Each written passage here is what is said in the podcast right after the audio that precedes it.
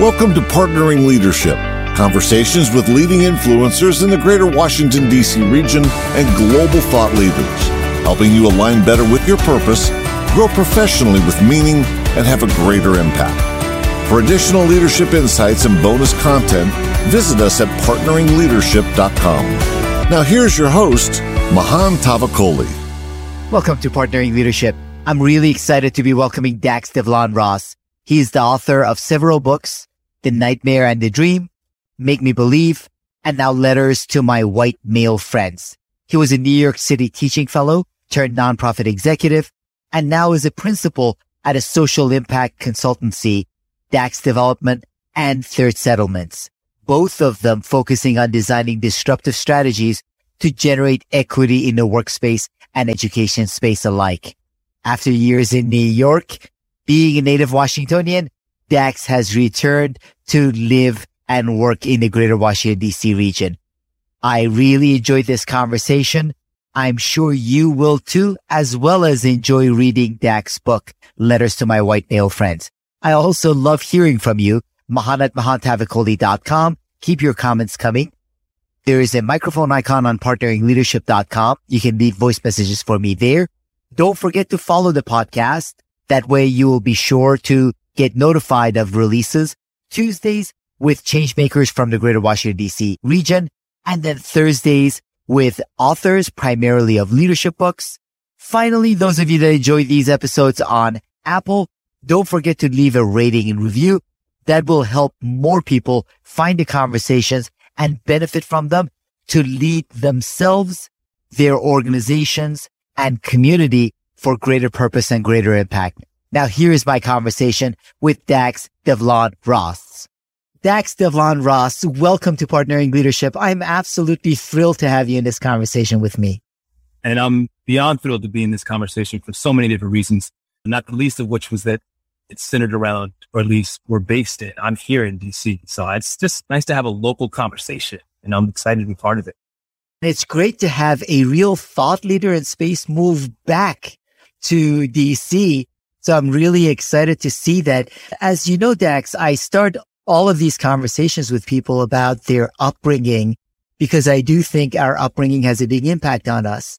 And your upbringing is a basis for a lot of what you have written, including in your book. So I want to spend a little bit more time on your own upbringing here in the greater Washington DC region. But before we get to that, you use a picture of your father and you do a beautiful job of describing the world through your father's eyes and the impact that had on you.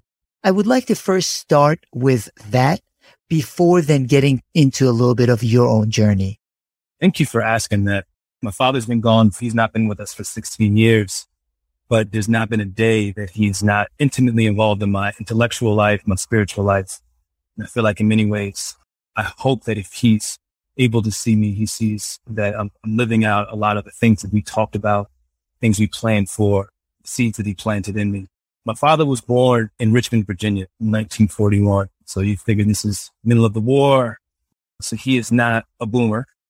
He is a member of what is called the silent generation. This is this in between age that people often don't talk about as much. So he's born at a time in a city, I think, that still living through segregation and the vestiges of the era of Jim Crow. His father and his mother, two very determined people. My grandparents, my father, my grandfather owned a body shop and he used to work on cars. He had his own body shop. But I remember going, I could still smell the paint. I have to say, unfortunately, he died of emphysema and I think a lot of it had to do with inhalation of pain over all those years. But it was still a really profound experience as a young person to go to Richmond and have a grandfather who was his own man. He worked for himself. So I think that in many ways affected my father growing up because his own worldview was being shaped by, even in the midst of living in the South, being shaped by having a father who was his own man, was able to determine his own life and in many ways by being his own boss. And so I believe in many ways my father's aspiration growing up was very much the same to be a man that could make his own way in the world. So he grows up in the 1940s and the 1950s. And ultimately, as I've been told and the information has been passed down to me, took what was the standardized test at the time and did really, really well. Apparently he wasn't the best student at the time. He was a good student, but apparently did off the charts in his test. So well that he was awarded a scholarship to the University of Virginia. Powers that be at the time paid for him to go to Howard University. So his move to DC, I think is in many ways the genesis of my life because he arrives in DC at a time when a number of folks arriving in DC, I think that end up becoming and creating a generational shift because as I'm growing up in the 1980s and 1990s, I'm surrounded by people in Washington, DC who are his peers, colleagues, friends, my mother's friends as well. And these were mostly black folks who had gone through or been in some ways impacted by Howard University. So much so that I tell people when I grew up, I would mistake Howard and Harvard. I didn't understand that there was other place called Harvard because the only thing that seemed to matter was Howard and being on the yard. Everybody I knew had these really rich experiences there. It didn't even occur to me that it was an HBCU. The concept of it being an HBCU was foreign to me. It just was. And it was just part of a DC that at that time when I was growing up was a majority black city. I try to tell these stories because my upbringing in many ways was like an inverted experience inside this little bubble at a particular moment in time. And my father being emblematic of the men of his generation, being a first, first in his family to go to college, first to graduate, able to pursue his professional career in these traditionally predominantly white spaces. And him being able to then send his children into these predominantly white institutions for their education as a choice was major. I would say that my father has said to me when I decided I wanted to be a writer, and no one in my life was a writer, and I didn't know anybody who was a writer, but he had this sentiment, and I remember either you wrote it to me because he would write these letters, these handwritten letters to me. We'd have these long conversations, especially into my early 20s when I was still figuring out my life. We'd have these deep, long conversations well into the night, and then I'd get a letter in the mail a couple of days later where he'd been ruminating over what we talked about. And typically there was a book along with it with certain things that had been highlighted for me to read. Nothing hard, but I like to say that my father viewed his grandfather's life as one in which he was a mechanic. He worked with his hands. My father became an engineer. He was working with his mind. And he also recognized that he had to make a choice in a very practical way. I think wanted to be an artist himself. And he also recognized that as part of a generation that was a first, didn't have that luxury. He really needed to make a practical choice. And engineering was a very practical choice that he could merge together some of the artistic desire, some of his aspirations. And so that I come along and in many ways although I do go to law school and have this had formal education, when I decide that I want to pursue my career as a writer, he says to me that in many ways I've done these things and made these choices so that you can make the choice that you're making right now. If there was anybody in my life early on when I was starting to write and I was very clunky and still figuring it out and didn't know what I was doing, who supported me, always him. I never had to feel like I needed to justify the choices that I was making about my life because he was proud of it. He admired it. I think in some ways he reveled in the notion of that his son could do this, could try this thing out in the world. That means a lot. And I carry that with me because it feels like it's sometimes when I've decided when I've wanted to not pursue the things that I want to pursue, I'm like, how dare you? How dare you not pursue the things that people have broken down barriers, walked through doors, stood in the gap. They made the bridge for you to do this thing. So what if it's hard or it's a bit of a struggle? Get to it. I have a boy who's going to be born. I have a beautiful daughter too. She's the best thing that's ever happened. And I have a, I have a son who was actually supposed to be born on my father's birthday. And that was a mindful. We found out for his due date was my father's birthday. It's like, oh, he's here, but he'll be arriving a few days from now. And I keep thinking that because of all the things generationally that have happened to me, I get to then allow him to think big, broad, bold about what he wants to do with his life. So what that next thing might be for him, I'm so excited and for my daughter, of course, as well. For them, I'm really excited. But that's part of the legacy. And that's the legacy I'm proud to be a part of. And I think it's a legacy sometimes that in our country, we don't have enough of a language to really talk about and explore such that I felt compelled to tell my story and talk about this story. Not that it's special, but that it's uniquely unremarkable in the community I grew up in. I am uniquely unremarkable relative to the friends in the neighborhood and the city that I know to be the one I grew up Dax, what a beautiful way of describing the sacrifices and the groundbreaking that your father did that gave you the opportunities because I see a lot of desire in you to make a difference in the world around you for your daughter, your son, my daughters of the future. So in addition to your own thought leadership, there's almost a sense of responsibility that I can sense you have to your father and to your grandfather for the sacrifices they made to afford you the opportunities you've been able to take advantage of. Responsibility is, I guess, it's the best word that we have for it. I'd even go so far to call it a debt. And I would include my mom centrally in that as well. I feel like in many ways, there was a certain erudition and a certain discipline and a certain fortitude that my father exemplified. And then I think the social justice responsibility to one's folks, whatever those folks might be, whoever those folks might be, that actually explicitly comes from my mother. Like, my father was the one who was symbolizing it through his actions, but then my mother was definitely the one who was verbalizing it in her words. Like knowing who you are, who raised you, who supports you. And I'm very conscious of the fact that often in my work, I center my father and I think about his journey and I feel the need, especially as I get older and I recognize part of it has to do with the fact my mom's always been here. And because she's been here for the last 16, 17 years, my father, I, I could just call her. I could drive to see her now.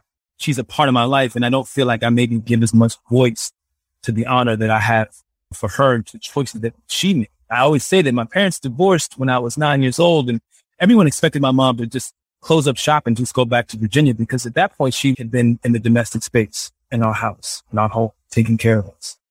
She didn't do that.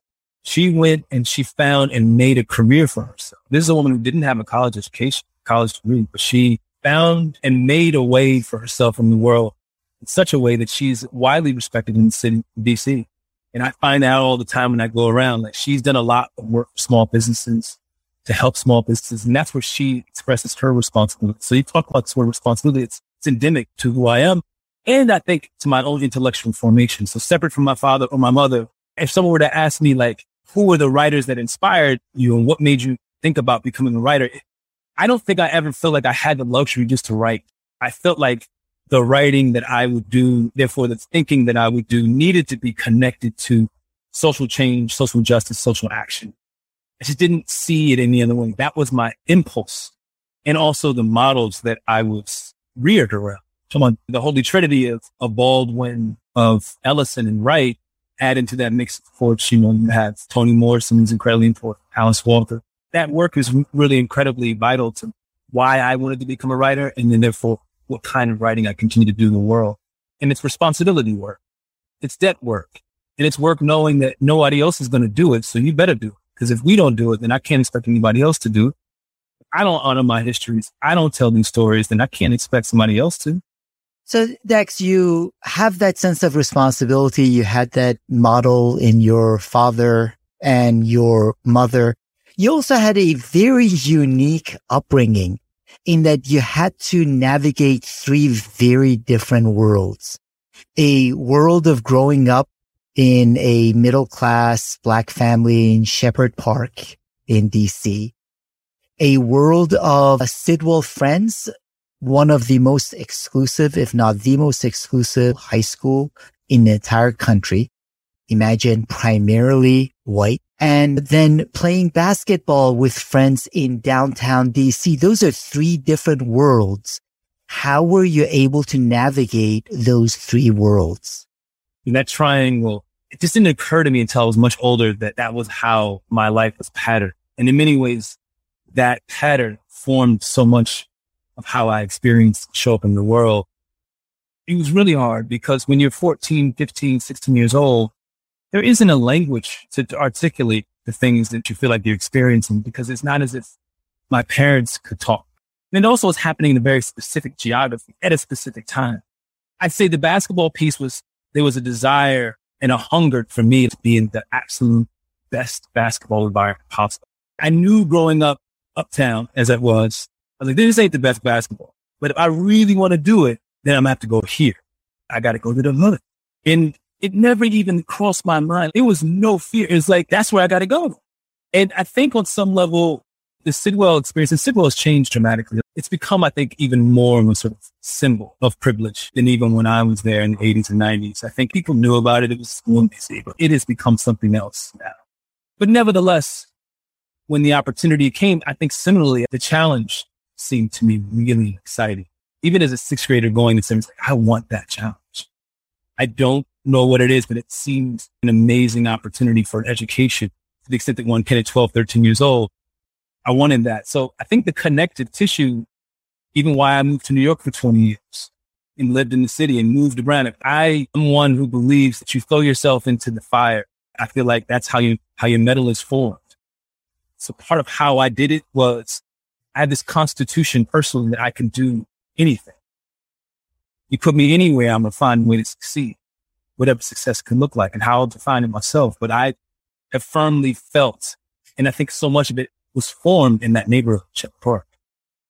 So that's the origin. That's the cauldron in which the formation took place so that I could go out to these other two worlds, two very different worlds, one downtown DC in the 1980s and one, of course, this very prestigious school and feel as though I could find a way to belong in both those places, even though I had a lot of pushback in both those places because there was something central about the home, this, this community that had given me a clear sense of who I was, and a sense of confidence about myself that I could do.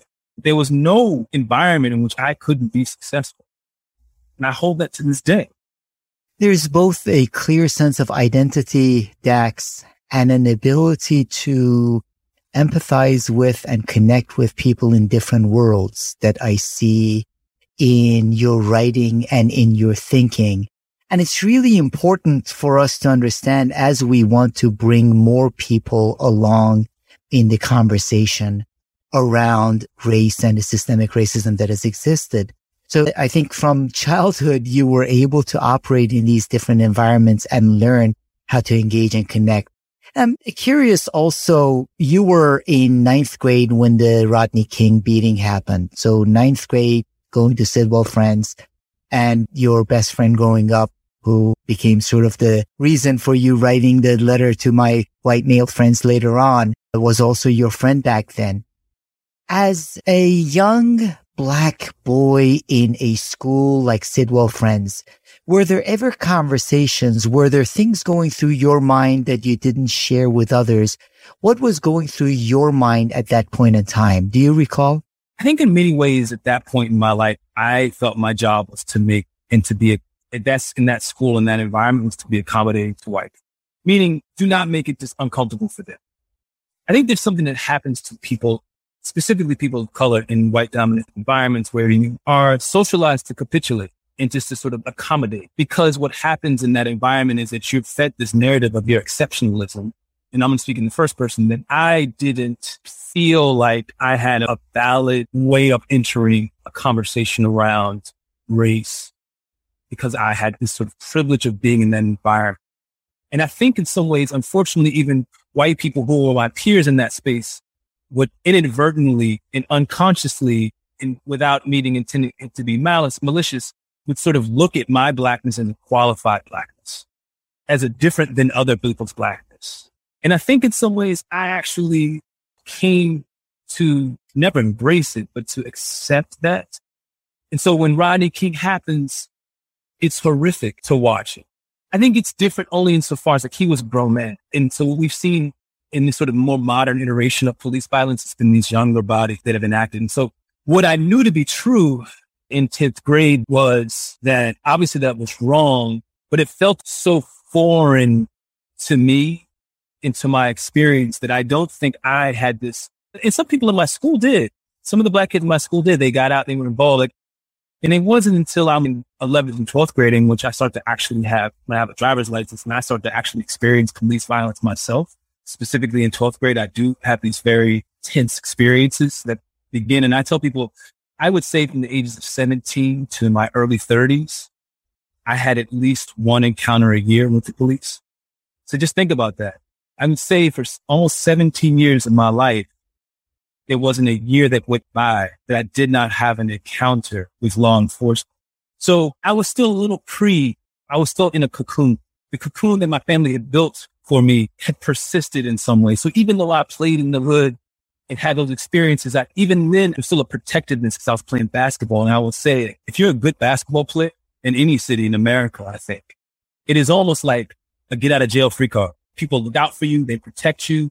They don't let you see certain things. They guide you places. You get taken care of from a very young age if you demonstrate any kind of skill or, ex- or, or talents. I was one of those kids who was good enough at that sport that I had adults around who were steering me away from or shielding me from things so that I didn't have to. So even if I went to a basketball court that was in Southeast at the time, I was coming into that space with adults and people who were looking for things that I wasn't even thinking about. I, I honor those people because they were protecting me, but I had to come ultimately to my own awareness of these things, my own experience of these things, because they can only protect you for so long. So you had come to that awareness out of your cocoon for years. And at a certain point in 2020, June, you decided, you know what? It's time for me to speak the truth to my well-meaning, well-intentioned friends. So what initiated that first letter to my white male friends of a certain age that you sat down and you wrote? I mean, I tell people like I had taken some real time off of writing. It was a period and I said, you know, I'm just going to put the pen down. I had been kind of going at it hard and something said to me that I needed to do some other things, get some other experiences, change my relationship to writing in ways. I felt like I was forcing things.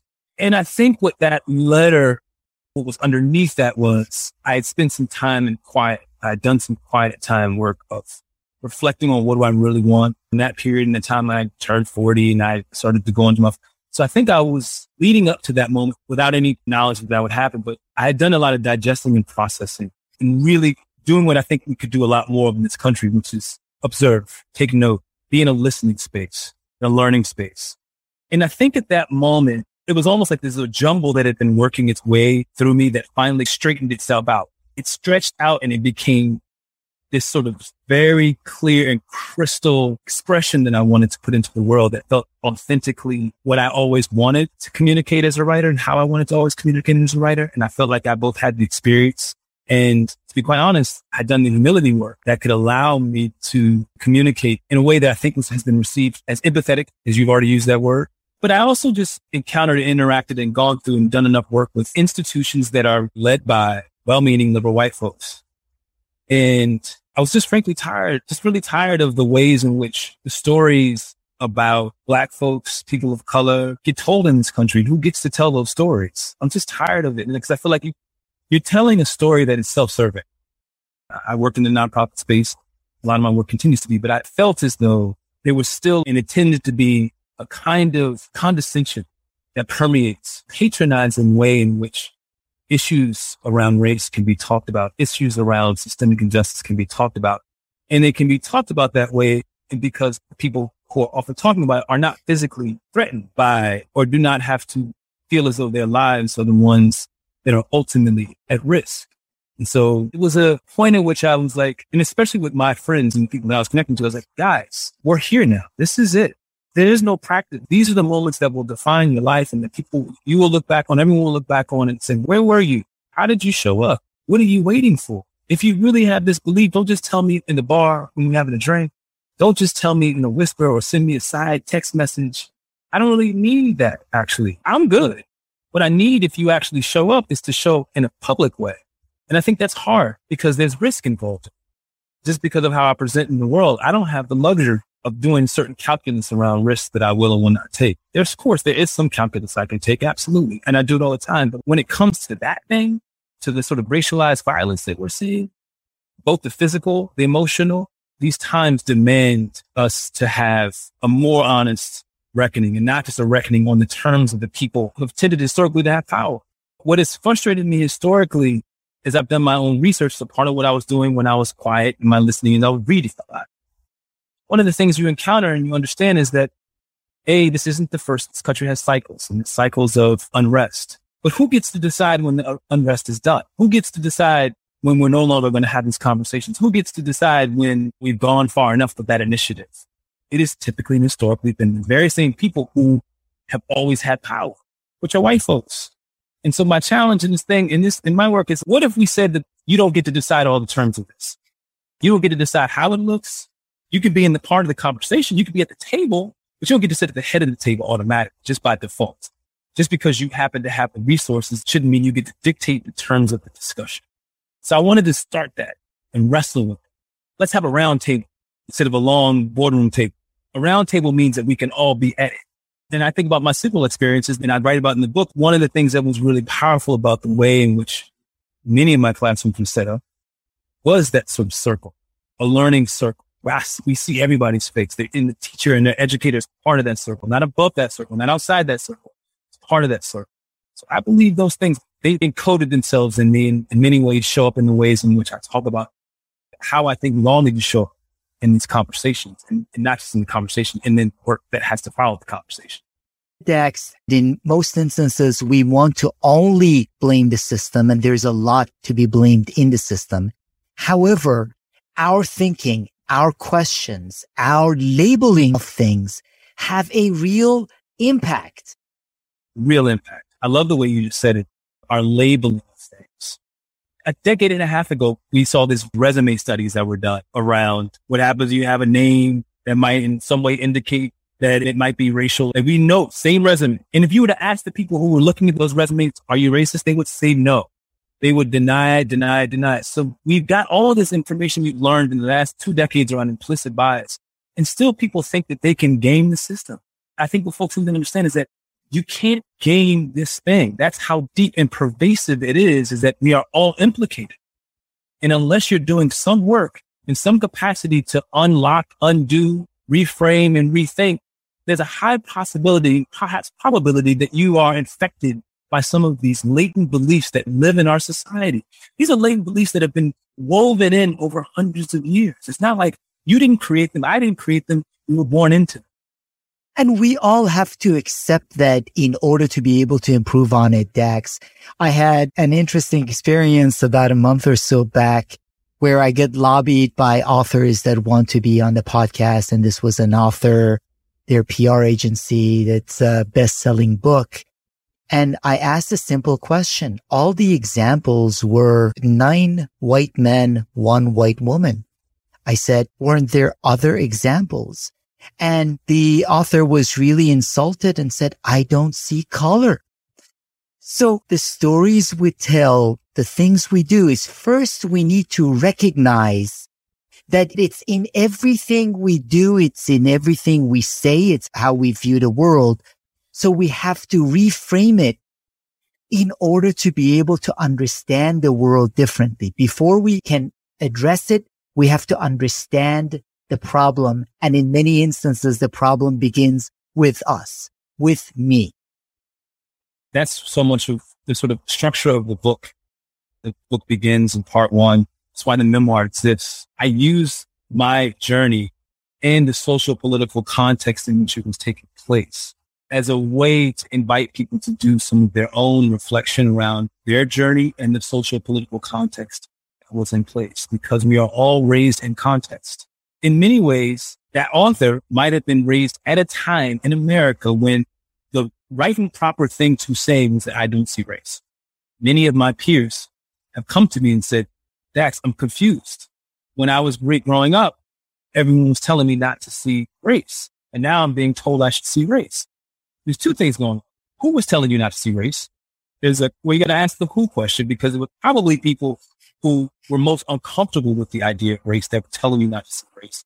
And contextually speaking, we had just come out of this really, really hard time in America. The 60s, the 50s, 60s, and 70s were so intensely volatile. I think that just there are points in which a culture does need a cooling off period. Just cool, chill out a little bit. I get that.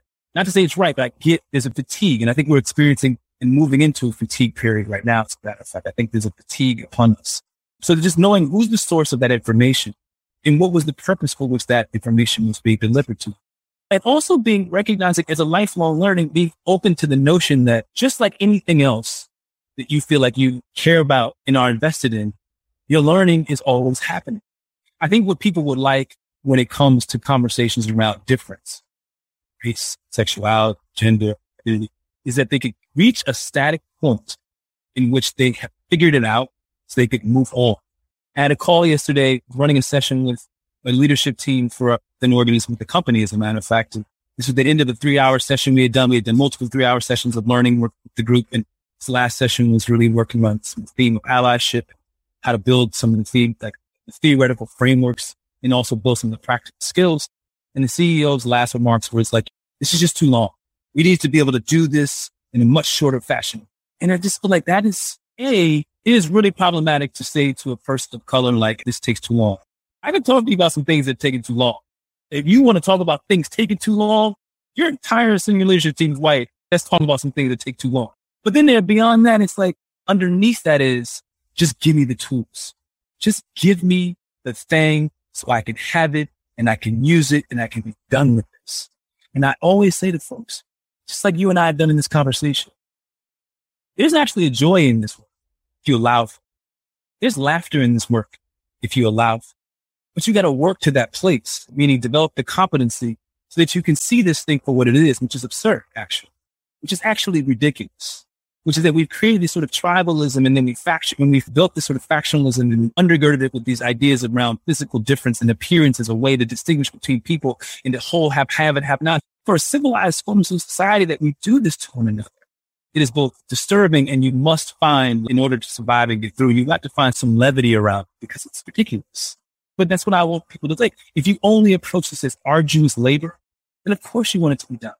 But if you approach it as like, this is my opportunity to maybe connect deeper with myself, connect with others that maybe I've not connected with to build relationship and community, and maybe even to interrogate some of the things that I have come to believe need to be true about my own idea of, I think I see a lot in sort of the ways in which people attach themselves very deeply to rationalism, the end all be all for any kind of discourse. Why have we allowed for people who have different ways of knowing, thinking about the world why do we put them and assume that those other ways of being and knowing are less valid than rationalism? Now, I'm, I'm law school. I'm a believer in rationalism, but I also believe that we have to find and find space for other kinds of know. Intuition has a space in our world. Spirit has a space in our world. Love has a space in our world. Some of those things can't just be rationalized. You can't find a formula for all that stuff. It just is. So I will also part of what I'm getting at is I want folks to get better, get in closer proximity and better relationship and more in touch with some of that stuff too.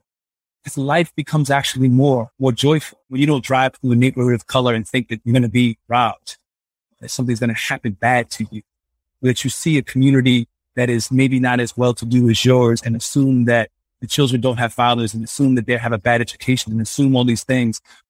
Part of what you've allowed yourself to believe is that physical space is a definer of all the things about those people inside of those spaces. Without recognizing there are structural impediments. Those structural impediments don't get in the way of love. They don't block intelligence.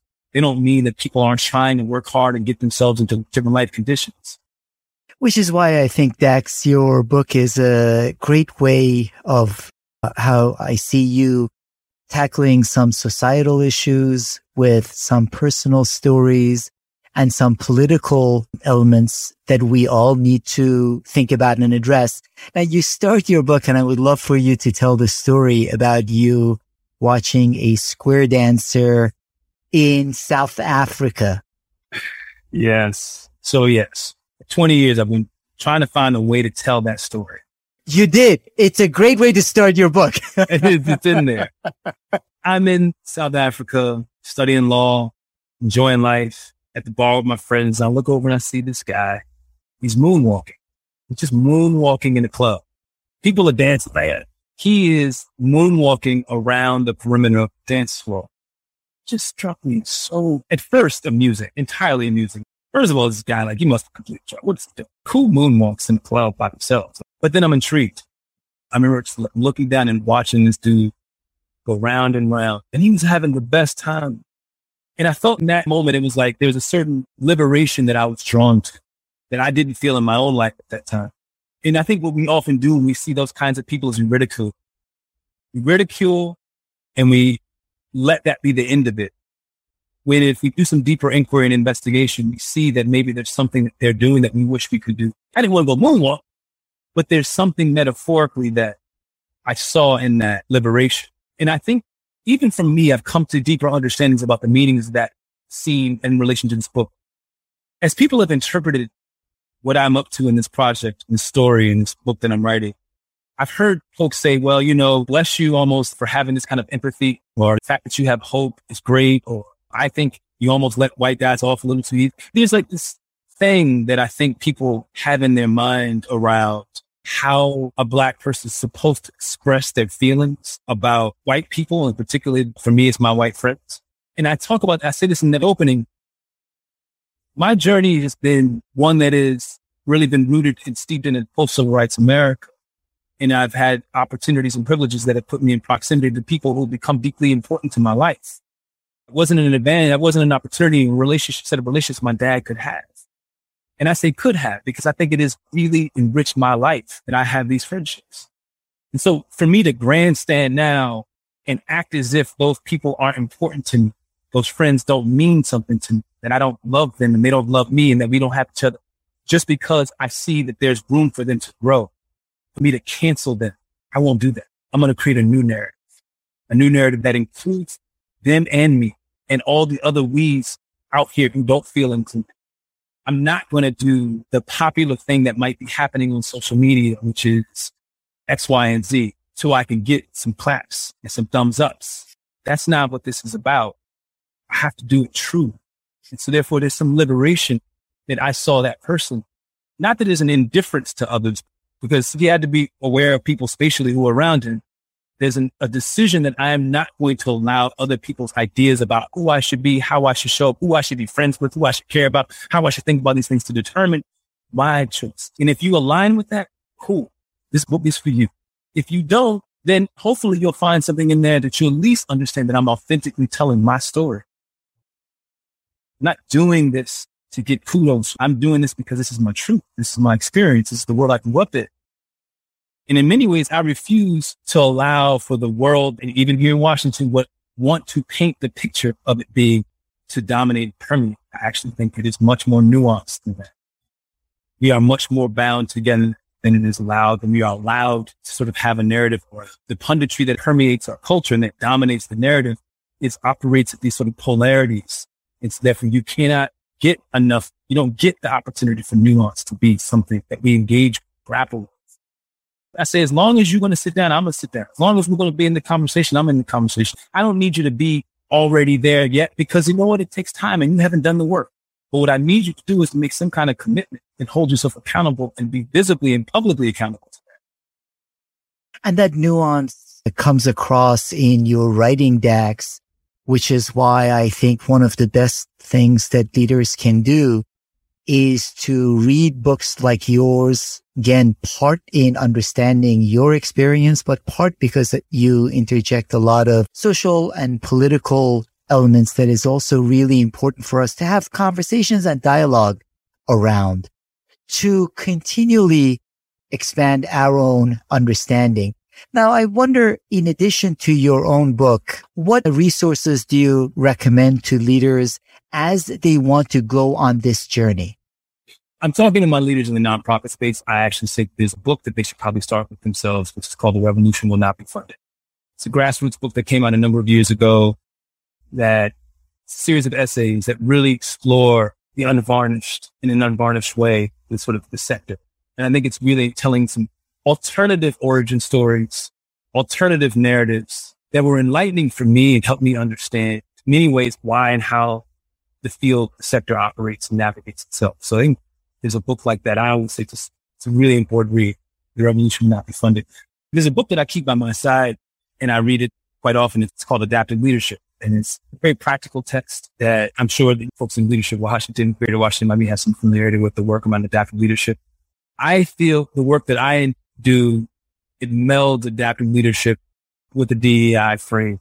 I bring those together because I feel like adaptive leadership out saying as much and perhaps it is ultimately work that is, if done in the right way, is about systematizing equitable practices in a variety of ways. I think about the words, these sort of values of recognizing and honoring voices from below. It's one of the central tenets, protecting the voices from below. That's what's happening right now. We have a lot of people who have, don't have positional power and authority, who are speaking truths to us about our organizations and corporations because they're the ones living the stuff. And we could decide to block them out shut them down, fire them, or we could listen to what they have to say. We could protect that voice. We could find the truth in that. You know, I think similarly, this idea of giving the work back to the people, for them to do that work, people always tell me I empower my people to do their thing. I think it's not, it's more than just empowering people. I think you got to create the container for them to do the work into. And the creation of the container is really critical and holding the container for people. Don't just give them the work and say, I'm empowering you to do it. Like, people need more. The leader does create some important boundaries, some important structures, some important rules of engagement so that people can do the work that you want them to do. So adaptive leadership is really a foundational and formational text that I use. This is work by this woman named Adrienne Marie Brown. I read this book probably three or four years ago and it made me want to write again. The way this woman structured and constructed this narrative, the way she talks about her own journey as a leader and what it did to her and therefore why she needed to transform the way she led, but also what leadership looked like and decentralizing herself. I would say that some of those echoes are in the ways I write about my experience as well. Because I think, and I'm thinking about this a lot more, what I am hungry for and what I really am drawn to is a radical kind of honesty that, that leaders are able practice in the public space and in the public way with their people that trusts their people to be able to hear the truth of something and still believe in the thing we're up to. So like, I think what I mean is that I feel like some CEOs believe their job is to tell people that everything is going to be all right, to protect people from hard truths. I think we're past that now. We're just not in that space. Anymore. People are not responding to that. We just lived through a pandemic. We can deal with some truth. People can deal with some truth. So I think what they're hoping for is when folks and leaders can really open up and examine moments in their own leadership lives where they've fallen short of their own expectations, what they wanted to be. And the fear that will turn people off or that they will lose people, I think is misguided. What I find is that brings people in more. That vulnerability, that a willingness to sort of reflect in a public way. I admire when those kind of leaders, when leaders can do that kind of work. I actually do think what I hope to be doing more of, and I need to be doing more for a period of my life, I was a huge fiction writer and reader. And in more recent years, I've gotten away from doing and spending enough time in fiction space. I think I need to be back in the fiction space because fiction isn't that it's not true. It's that it explores possible truths. So I, I encourage people to think about not just reading sort of nonfiction, but really engage with fiction in the ways in which it can expand the mind. It can play with language and terminology. And so therefore, to that end, what I do, I read a lot of comic books. I read comic books, man. And I call them comic books, not graphic novels. Because when I was a kid, my literature was the Marvel Universe. And in many ways, my understanding of origin stories, the importance of origin stories, the importance of the hero's journey, journey people go on, the importance of friendship across difference. There's a whole story behind this, and it's rooted in Holocaust and how they were both formed through the experience of the Holocaust. Xavier comes out of that experience and he is determined to bring sort of humanity together. Magneto is so embittered by what happens and what he observes in the Holocaust that he has given up on humanity. So he's not a bad person, even though he, what he does in the world is harmful. And their entire dynamic is around that relationship. It's a very Malcolm and Martin story. And I think there's a reason why the Marvel universe has become so much more popular in our recent years. It's dealing with archetypes, myths, symbols that give us a way to grapple with some of the things that are happening in our concrete world. So I invite people to recognize some of the best writing that I'm seeing is happening in that universe and that world. I go to comic book stores and just me and just a bunch of nerds in there, bunch of dudes who are absolute nerds, maybe one of them just absolute geeks. We're talking about like this, and there's all these dark, cavernous places, and but there's a richness there in that universe, and there's a truth seeking that people are doing. It's not escapist, actually. I don't believe it's escapist. I believe that actually it's a deep engagement with things through metaphor because that's how we can bring life to things that are unexplainable. We don't have a word, that sort of terminology to, to grapple with in the quote unquote real world. I tell people, man, I hope someday I get to write some comics, man. It forms me. It's, it means a lot to me. So those are some important texts that I find myself engaging with right now. But definitely emergent strategy, definitely revolution will not be funded, definitely adaptive leadership. And right now I'm reading this comic book series. It's called Universe X. It tells the story of future Earth and a future universe in which everyone has mutant powers. I know I'm getting kind of nerdy right now. I'm nerding out, but it's a fascinating thing for me. I, I read it in the mornings, as a matter of fact. It's a fascinating thing to think about because it ultimately is about leadership. It is about how do you make choices, the biggest choices you can make, which are about humanity and the species and survival. Oh, how do you reckon and wrestle with people who've been your enemy your entire life, but you need them now? In this moment, you need them because everything is on the line right now. It doesn't get much deeper than this. Dax, one of the superpowers you have is uh, similar to Leonardo da Vinci. One of the incredible things that made him a polymath was the ability to use the deep understanding in one area to transfer to other areas. And that really gave him a superpower. So I see a superpower in you with your ability, whether it is in gaining the hero's journey or some of the storylines from the Marvel comic books to some of your own personal life experiences in drastically different worlds to your experiences as a black man in America that has had a gun put to your throat in high school. So you are able to capture and bring relevance from lots of different worlds and add value through your content, through your writing, and I am really thrilled that now we have you as a leader back in the greater Washington DC region.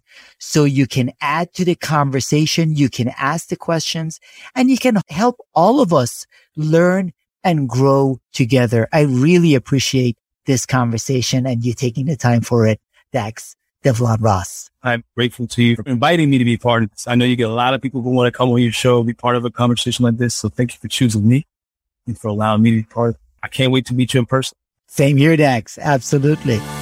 You've been listening to Partnering Leadership with your host, Mahan Tavakoli. For additional leadership insights and bonus content, visit us at partneringleadership.com.